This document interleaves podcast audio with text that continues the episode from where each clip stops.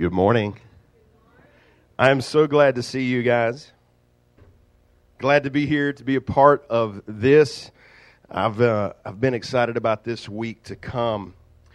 Um, let's do what we do every week because we want to remind ourselves as well as everyone out there listening. This message goes out across the world through the podcast. People on all over the planet hear this, so let's let them know what we believe.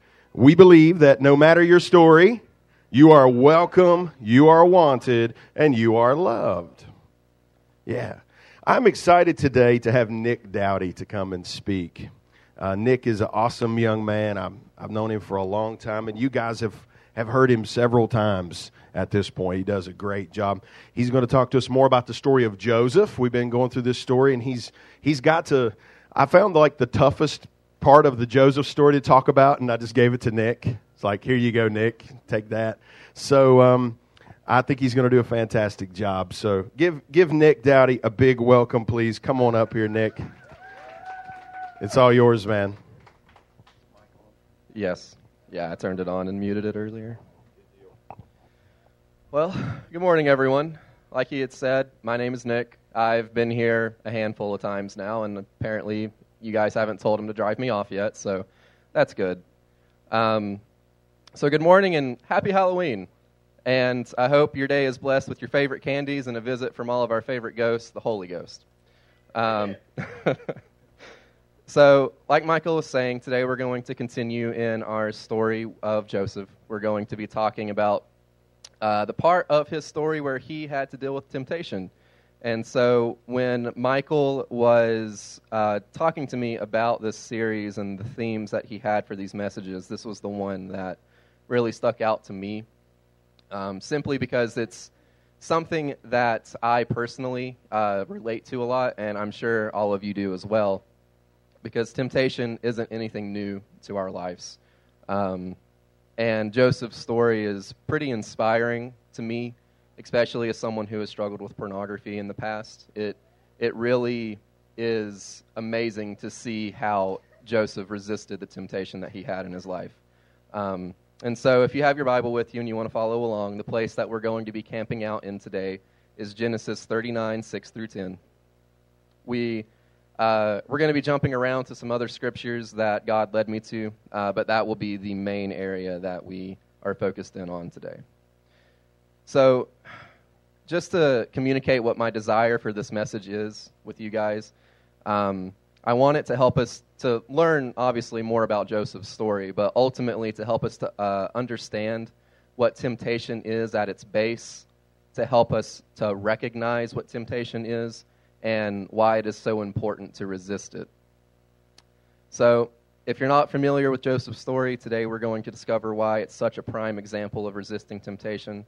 If you do know it well, I've been praying that God will speak to your heart today about it anew and that it won't just be hearing the same story again, but God will bring new life to it uh, with the situation that you find yourself in. Um, and so I'm going to go ahead and open this up in prayer real quick before I jump into this. So if you want to join me. Dad, I come to you in the name of Jesus, and I want to thank you for this opportunity. I want to thank you for this group of people, this family, um, this, this community that has been built uh, upon you. And I just want to thank you that we can come together every week to discuss your word, discuss the uh, stories that you've given us to learn from. And I pray that as we go into Joseph's story, that you'll speak to our hearts and have it relate to where we're at in modern day, and that you will uh, help us to understand what temptation is. I pray that you'll help us to know where the lines are, the clear lines are between temptation and sin, and that ultimately uh, we'll be drawn closer to you through this, and that we'll learn something, and that you are glorified. And it's in Jesus' name. Amen. Cool. So we are going to start in Genesis 39. We're going to start with verses 6 through 10. So just a little chunk. Not going to read it all at once. It's quite quite a lot. So just a quick recap. I my wife and I uh, haven't actually been here in a couple of weeks. So I just in case you haven't been here either, I wanted to do a quick recap of Joseph's story. Um, Joseph was sold into slavery by his brothers because his brothers got mad at him because he said he was going to be reigning over them. So he was like, we don't like you anymore, man. And then they went to an extreme and sold him into slavery. um, and so, up to this point in the story, Joseph was sold into slavery, and now he has been bought by a man named Potiphar. Um, Potiphar is one of the highest officials in Egypt at this time. Uh, he is basically the head of security uh, for Pharaoh. So he, he's a pretty important and trusted guy. Um, and so he buys Joseph, and then he has Joseph serve in his household. And so we're going to going, we are going to read in verse 6 now, and it reads So he left, and this is Potiphar, speaking of Potiphar. So he left all he had in Joseph's charge, and because of him, he had no concern about anything but the food he ate. Now Joseph was handsome in form and appearance, and after a time his master's wife's eye his master's wife cast her eyes on Joseph and said, "Lie with me."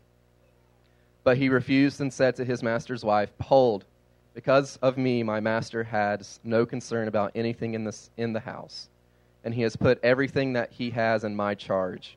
He is not greater in this house than I am." nor has he kept back anything from me except you, because you are his wife. How then can I do this great wickedness and sin against God? And as she spoke to Joseph day after day, he would not listen to her, to lie beside her, beside her or to be with her.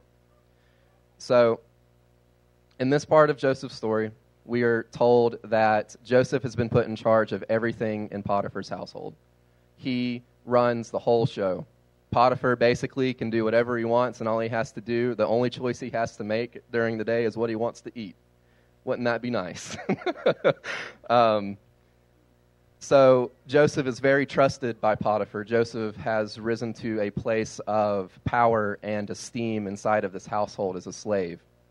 And uh, the only thing that has been kept from him, understandably, is Potiphar's wife. um, and so he even goes to the extent, Joseph goes to the, to the extent in his reply to Potiphar's wife that even Potiphar is not greater in this house than he is. That is to the extent that he has risen. And that to be a slave and to be on the same standing as your owner, that's, that's a pretty big deal. So he is extremely trusted and has found extreme favor with Pharaoh's chief of security. Um, so, like I said, Joseph took care of all of the household duties to the point that the only thing Potiphar had to worry about was what he wanted to eat for the day. Joseph was in a position of the highest regard possible as a slave of, of this household. Um, and he, like he said, the, the, what Joseph said, the only thing that has not been trusted to him or given to him by Potiphar is his wife. And so, one thing that I want to point out as, as you go through and read the scripture, it can seem that it happened overnight. It can seem that Joseph showed up on the scene and then Potiphar's like, oh, the Lord, the Lord is with you. He, he is upon you. Here, run my household. that, that is not the timeline. That, that's not truly what happened. And so this didn't happen overnight. Uh, Joseph was 17 when he was sold into slavery. So he, he was fairly young. And by the time that this story came into play, he was 28 years old. So he was sold into slavery, bought by Potiphar. So there was an 11 year period that Joseph was within this household, growing in, uh, uh, growing in his standing with Potiphar, growing in his uh, character, and him coming to a place of leadership of like he did, that place of power like he did, did not happen as soon as he showed up on the scene. There was development and so, one of the one of the things that I want to emphasize about this story is that God has every ability to take someone and put them in a position of power at the blink of an eye, if He so chooses to do that. But it has, it has been seen over and over again that God chooses to allow people to develop over time before placing them in such a position. And like I had mentioned, it was during this 11 year period that Joseph's character grew and matured. It wasn't until he had came to a place where he was able to be trusted with this position that it was given to him. Um, and on top of that, if Joseph isn't a good enough example for you, we can even look to Jesus. Jesus' ministry did not start until he was around the age of 30. Jesus wasn't a teenager and went out and started ministering and came into a place where he had all the uh, level of authority that he did when he truly started his ministry. Obviously, he was God and he was fully God, so he had all the authority of God, but because he subjected himself as a man and grew up as a man, uh, he had to mature and grow just as we do. That's why he's such a good example. Um, and so, just a li- I wanted to uh, touch on that to give a little bit of a backstory because it, it can be easy sometimes to read scriptures and think that it just happens just like that, but there there was a growing period for Joseph. But uh, so he has been in this household for a very long time. He has a lot to lose if he chooses to indulge in this temptation that Potiphar's wife is giving to him. Um, and in these verses, we learn that Joseph is noted to be a very attractive man. It's worth pointing out that the Bible only calls two other men attractive in the physical sense in the entire Bible. So there's three men that are called to be attractive. And so it, and the Bible, where uh, in the language that it was written in, the culture that it was written in, um, when it points something out like this, it does that because it is very noteworthy. It does it because it needs you to have that in mind as you go through the story. So be sure to keep that in mind uh, because the Bible wouldn't just point out that he's attractive for no reason. Um, and so this could explain as to why Potiphar's wife wants this so badly, why he want why she wants to lie with him so badly. Um, and we are told that day after day, that Potiphar's wife came up to Joseph and told him this. So we, we don't know for sure when Potiphar's wife was like, okay, I want me some Joseph. Um, but he was in that house for 11 years running this house. So I can't imagine that it only happened at the end of Joseph being there. Chances are this happened for years. This happened and it gradually grew as, Potiphar deci- as Potiphar's wife decided that she wanted her some Joseph. Um, so every single day, Joseph was tempted with this. At some point, Potiphar's wife was like, okay, this is my sole focus. This is what I'm going after. This is who I want. And it was day after day that she went to him and said, Come, lie with me. This wasn't some single event. This, this happened consistently. And you can only imagine the pressure that Joseph was under, trying to manage this household, trying to ward off his master's wife, um, and trying to balance it all without losing everything. Um, so, you personally may not have your master's wife offering herself to you, but I'm sure that you can relate to being tempted day after day. I'm sure there are days that you find yourself being more successful in resisting those temptations, and there's other days where you find yourself giving in. And um, with that, I want to take a moment and zoom in on the difference between temptation and, si- and sin.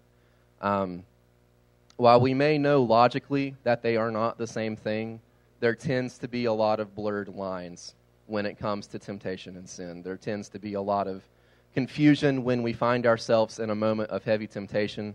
Um, and so, if we are to successfully resist this temptation, we, we have to be able to see the dividing lines clearly, right? And so, we're going to look at James 1 12 through 15. Uh, these, these scriptures are found in the New Testament, and it's speaking specifically on sin, or temptation and sin. Um, and it, it, this scripture here, gives us these clear lines. These, it takes any confusion that we have and gets rid of them, so long as the version you're reading doesn't confuse you further. Um, so, uh, James 1 12 through 15 says, Let no one say when he is tempted, I am being tempted by God. For God cannot be tempted with evil, and he himself tempts no one. But each person is tempted when he is lured and enticed by his own desire.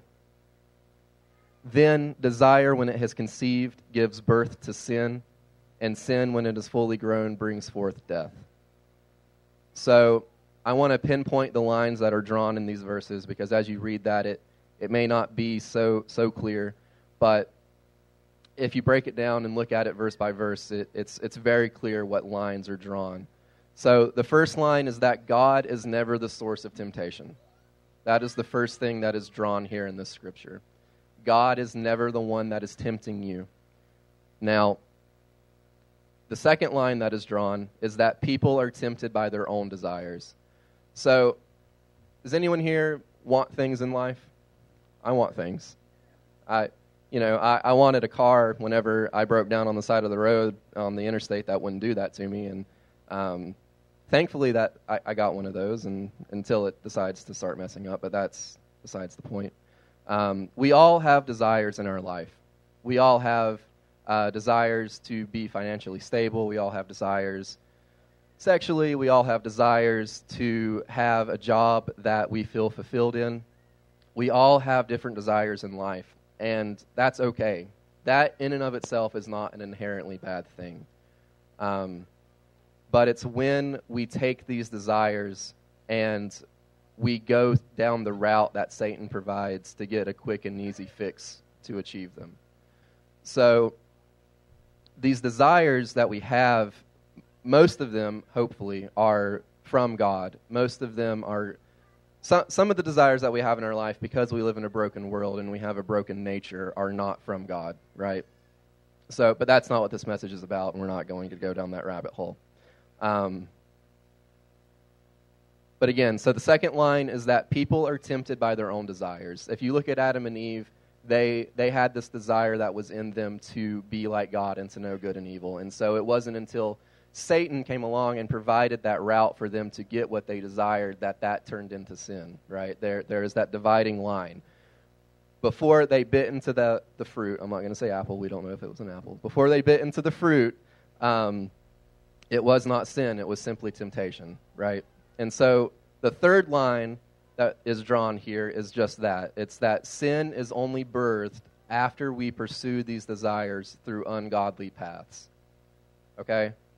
So the third line is that sin is, uh, it only, be- temptation only becomes sin once we act on those desires in a way that does not honor God. Right? And so the fourth line is that death is a result of sin. Now, death is not always in the literal sense where you pass away, um, but sometimes it can be the death of a marriage, it can be the death of a relationship, it can be the death of a job, it can be a death of your feeling connected with God. Sin breeds death, and there is no other way around it. And so, um, the line that we're wanting to focus on to help clear up those the confusion and the blurred lines that happen when we find ourselves in a moment of heavy temptation is the third line, okay? Really, the third and the second line. Um, and that third line, like I had said, is sin is only birthed after we act on our desires in an ungodly manner.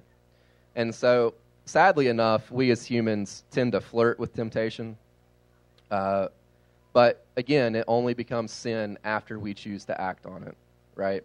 And so if uh, we do not understand that, if we do not have those clear lines drawn, when we find ourselves in a moment of temptation, there tends to be this feeling of defeat that rises up in us as soon as we feel tempted.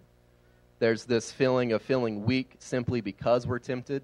And so, because of that, Satan plays with those feelings and we feel like, well, what's the point in fighting? We've already we're tempted. We already feel awful. Why not? Why fight? Let's just give in. Let's it in, get it over with. You know, move on, repent, get, and then keep going. And then maybe next time we won't be tempted and we'll be fine, right? I don't know if you guys relate to that, but that that was my experience for a very long time, especially with pornography.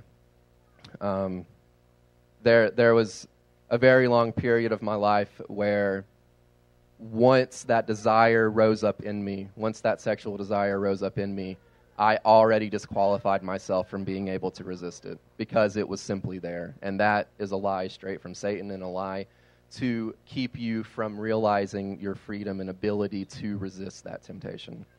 Um, where am I in my notes? Sorry, sometimes I get away from my notes and then I lose where I'm at. Um, so yeah, whenever whenever we feel tempted, we can feel weak for even being tempted. Um, and if we if we look at those lines that James, uh, what was it? James 1, 12 through 15 draw, we can see that it does not become sin until we choose to act on those desires, right? And so there's hope when you're tempted. There's there is a way to resist it. you're not disqualified simply because you've been tempted. And if that was the case, if we were disqualified and there wasn't this line drawn, then Jesus would not have been holy. Because when you look at Jesus' story, he was tempted more than any other person that walked on this earth, and yet he was still sinless, right? And so I want to encourage you that if you uh, that when temptation comes, it's not too late for you to resist and overcome it, right? You're not too far gone just because you've been tempted. Um, you are not disqualified simply because you've been tempted. You are actually in very good company. So, temptation, just to put it to put it clearly, temptation is not sin, right? Temptation is not sin. Can we say that together? Temptation is not sin. Cool. What else can I get you guys to say? Um, um, marshmallows or breakfast? All together now. No. Um, so we have not committed a sin simply because we have been tempted, and this is crucial to understand. Sin is the offspring of us acting, acting on temptation, and death is the grandchild sin gives us once it's fully developed. I'm going to I'm going to say that one more time, just, just in case it didn't make sense. So, sin is the offspring of us acting on temptation. So, when we're flirting with that sin and we finally act on it, we give birth to sin. And then sin grows up and has a child called death. That's the process. That's what happens. And so, don't flirt with temptation. Um, so, those, those are the first things that I wanted, wanted to touch on. I wanted to touch on what temptation is I wanted to draw the line between temptation and sin so we can have a, a true understanding of what Joseph is dealing with and what we deal with. Uh, so now we're going to go ahead and move on to Genesis, the last bit of the story, Genesis 10 through 20. Um,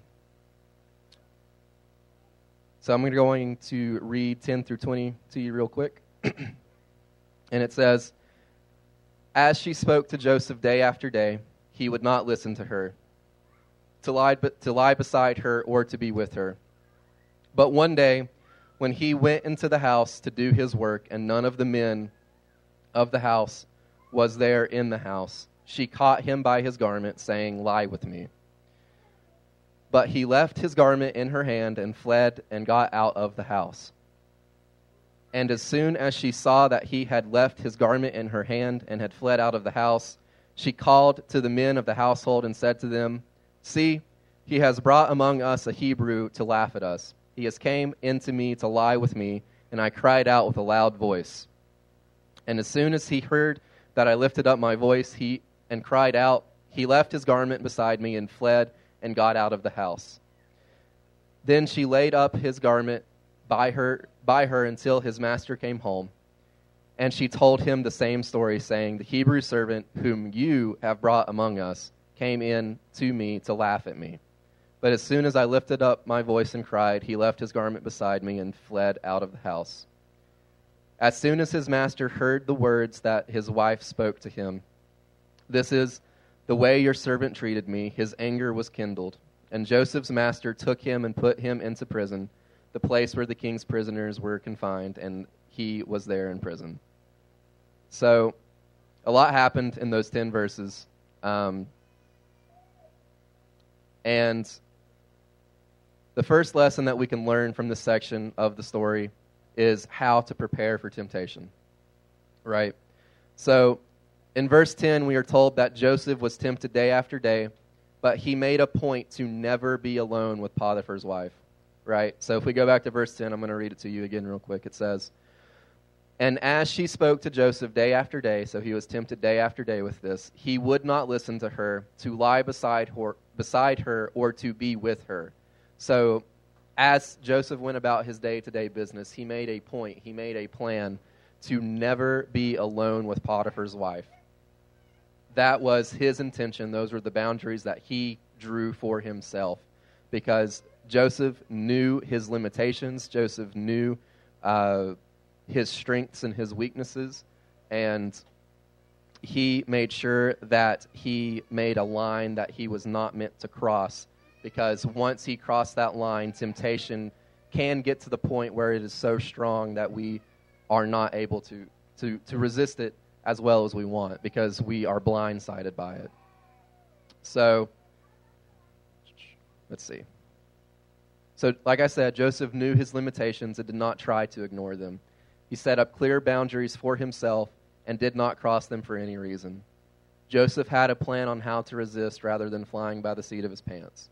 And so, I want to encourage you that whatever temptation, whatever reoccurring temptation that you may have in your life, that you take time to sit down with God or your loved one, uh, whoever it is, both preferably, and try to make a plan. Try to think about the times that you find yourself being tempted the most and what can be done to counteract that because we know ourselves. I mean, we do. And if we're honest, we know the times that we find temptation creeping in the most.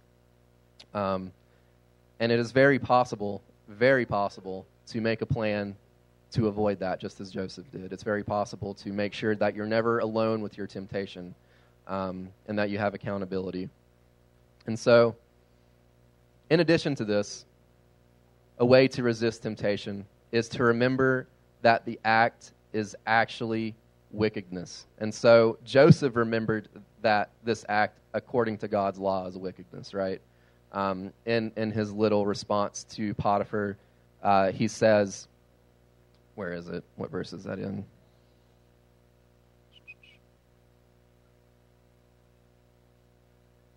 Verse 9, thank you. Well, that's not in this section, but. Um, So in verse 9, uh, Joseph tells Potiphar's wife that this is wickedness to God. He says that, How can I do this to my master and how can I do this to God? Right? And so, especially in today's age, uh, we often want to call sin by another name. We often want to call what we're being tempted to do by another name so that it doesn't actually seem as bad. And so, a lot of the times, hostility and temper are called self expression Pride is self esteem. Gluttony is the good life, living the good life. Covetousness is trying to get ahead. Perversion is an alt- alternative lifestyle. Adultery is a cry for help in a bad marriage. And ultimately, Satan and the world wants to give these things different names that aren't sins so that our brain will have those blurred lines once again. And it's we don't have our guard up in uh, context with these things. Um, Satan attempts to convince us that what we are being tempted with isn't actually as bad as the Bible says it is, just like he did with Adam and Eve. Satan attempts to blur the lines once again, and the world pushes us in a direction of acceptance which lowers our guard against temptation. And so, one of the big things that Joseph did day after day is he did not allow that line to be blurred. He, he made sure that he knew and held to God's law, saying that this is wickedness and this isn't okay. This, this is going to bring death into my life. So, I also just want you to take a moment and truly consider Joseph's situation. This was probably a pretty risk free proposition for him. There was little chance of him getting caught um, Potiphar's wife did not want a, a, relationship. It's not like they were going to run off together. But Potiphar just, she wanted him some Joseph, uh, wanted her some Joseph, and wanted to have that pleasure that was going to come along with that. It wasn't anything more than no strings attached. And so Potiphar's wife had the influence and ability to create an environment where it, it could have been kept a secret. And so Joseph very easily could have given into this and hid it and had this secret and not got caught and not lost everything, right? Um, but Joseph cared more, cared about more than just getting caught. Uh, knowing that everything was before God's eyes, he cared about that. Even from a small age, we learn to resist temptation out of fears of consequences and not out of valuing relationships. I mean, think about it. The nerves that you felt when you were trying to sneak a cookie before dinner weren't because you were nervous about eating the cookie. You were nervous about mom walking in before you finished, right? So, if we really want to resist temptation, if we truly want to know the key to resisting temptation, we have to be real with ourselves and real with God and say and call things out for what they are and care more about than just getting caught, right? Joseph did not want to bring death to the connection that he has with his God or to dishonor his master, right? So, to truly resist the temptation over a test of time, we must do it out of a heart that values connection with God over whatever pleasure is brought by that sin. If we resist temptation simply to avoid being caught by people, we are going to run out of motivation when no one is looking. We are going to have the mindset that is constantly looking for a moment to use again and is scheming to make sure that we do it in a way that no one will know. Living this way brings shame and regret into a Christian's life because our consciences are, are always at war with themselves, right? You can't live this way and live a full, purpose driven life. It's not possible. Um, when we live in secret, we cannot truly connect with those in our life because there's always a part of us that we're trying to hide. When this is the way we live, it keeps us from dreaming bigger. When we use all of our energy attempting to hide a secret from those around us rather than uh, using all of our energy on the possibilities of this life, we, we do not dream the way God intends us to. We do not connect with people the way God intends us to our brain function becomes consumed by hiding rather than being known. So, I know that's heavy. I know that's a lot. But it's real. And it's needed to be talked about. Because ultimately, God's plan and desire for us as human beings and His creations are to be known by Him and to be known by others, right? That, that is the ultimate goal and and to obviously expand his kingdom and have more people come into that uh, reality of being known and loved. Um, but God created us to be known and to be loved and to be connected. Um, and whenever we simply resist temptation to not be caught by others, we, we are not living in accordance to that plan. So, what happens when our well thought out plan fails? What about when we are face to face with temptation? Uh, again, Joseph gives us an, a perfect example of this in verse 12. We run from it, right? Uh, the scripture that I want us to go ahead and read uh, in relation to this is found in 1 Corinthians 10 12 through 13. Excuse me. So, while we are, may not always be physically able to run from whatever temptation we have in our life, God does make us a promise that he will provide a way out, right? And so this is found in 1 Corinthians 10 12 through 13, and it reads, Therefore, let anyone who thinks that he stands take heed lest he fall. No temptation has overtaken you that is not common to man. God is faithful, and he will not let you be tempted beyond your ability, but with the temptation, he will also provide a way of escape that you may endure it. And so, every single situation that you find yourself being overwhelmed by temptation. Rather, your plan that you had, that you made beforehand, works or not, God still provides a way out. We are without excuse. I'll say that again. We are without excuse when it comes to temptation. God always provides a way out. The reason it may not feel like there is always a way out is because we're so busy flirting with the temptation that we're not looking for the way out. So, um, in Joseph's situation, this opportunity presented, it as, presented itself as literally running out of the house in his underwear to avoid the temptation.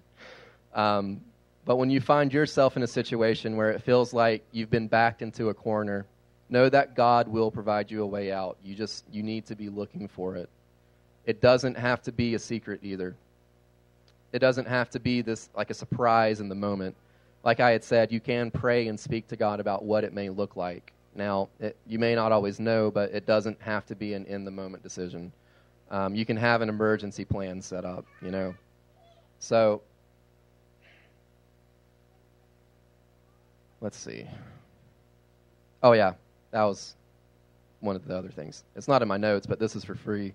Um, another thing with uh, 1 Corinthians uh, 10 12 through 13 that is mentioned here is that no temptation has overtaken you that is not common to man. One of the things that Satan attempts to do is make us feel isolated.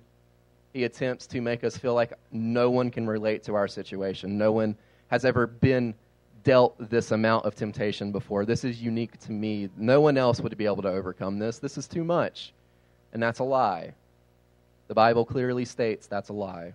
The Bible clearly tells us that no temptation uh, that has overtaken you is not common to man. Every temptation is common to man that you face. It may be in a different variation, it may look in a different way, but ultimately, it's, your temptation's not unique. I'm sorry.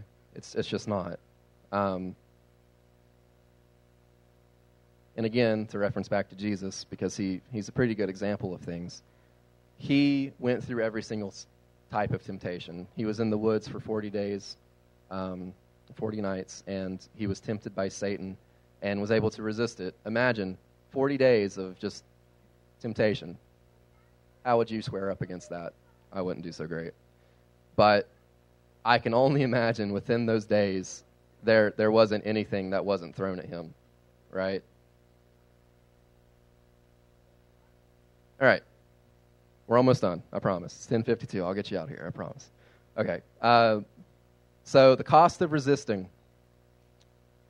Whenever we resist temptation, whenever we have been giving in and not fighting against whatever temptation it is in our life, as soon as you start to do it, you may have to pay a price for it and that's okay. Uh, trust me, it's okay. But Joseph himself knew that uh, this stand for purity, this, this decision he made to run and leave his garment, was going to end up costing him. He had to know that. There's no way that running out of the house and leaving the situation like it was was going to go over smoothly. Um, but he considered it worth it. In verses 13 through 20, we see the price that he paid for remaining faithful to God and his master. Potiphar's wife accuses him falsely, and it ultimately ends up with him finding himself in prison. He lost everything that he had worked for in those 11 years. It was all down the drain just because a woman was mad at him and decided to lie and tell, tell, tell a fib because she didn't get what, he, what she wanted. And that only happened because Joseph decided to remain true to his character and to the integrity that he had built through those years as well, and to remain faithful to God. And he paid that price. And so sometimes there's a price to be paid for resisting temptation. But we do this in faith, trusting that God will work all things out together for the good for those who love God and are called according to his purpose. And not to get too spoilery, not to spoil anything for next week or whenever we end up going further into Joseph's story things do end up working out for him again. Um, and so when we resist temptation, we can lose things. When we uh, we can lose a group of friends who we have known for all of our life when we choose to not go out drinking anymore. We can lose a promotion at work when we choose not to join in on slander. We can lose out on a sense of comfort when we choose to not partake in our addiction, rather it be drugs, alcohol, or porn. Or we can uh, lose out on the next big item, the next big iPhone, the next big car. We could lose out on all these things when we choose to not spend our money unwisely. But all of these things are the price that we pay for resisting temptation, and it's worth it, right? And so when we choose to resist these temptations, it may come at a cost, but God is going to honor those decisions to resist. And so, in closing, we're going to land the plane now. Uh, when we resist this temptation, when, when we choose to prioritize our connection with God and others over whatever pleasure may come from that temptation, we gain a sense of freedom and connection to God and to those around us uh, when we choose to resist that. When our conscience is clean, we have the opportunity to dream big and look to the future because we're not spending all of our energy trying to hide or wrestle with whatever it is that we're bargaining and choosing to allow into our life. We can live life more fully, connect with our loved ones more deeply. We can lose some things when we resist temptation, but what we gain is so much more valuable than what we lose. Sin restrains our growth and how connected we are to God and people around us. Um, when I think of temptation, and whenever I think of sin, my thoughts always go to porn use and addiction, just because that's my a part of my story. The temptation that you struggle with may be different, but the end result of giving in to any temptation is the same. That result is death of our creativity and our ability to dream. Sin destroys everything that it touches, and one of the biggest things it destroys is our ability to be creative.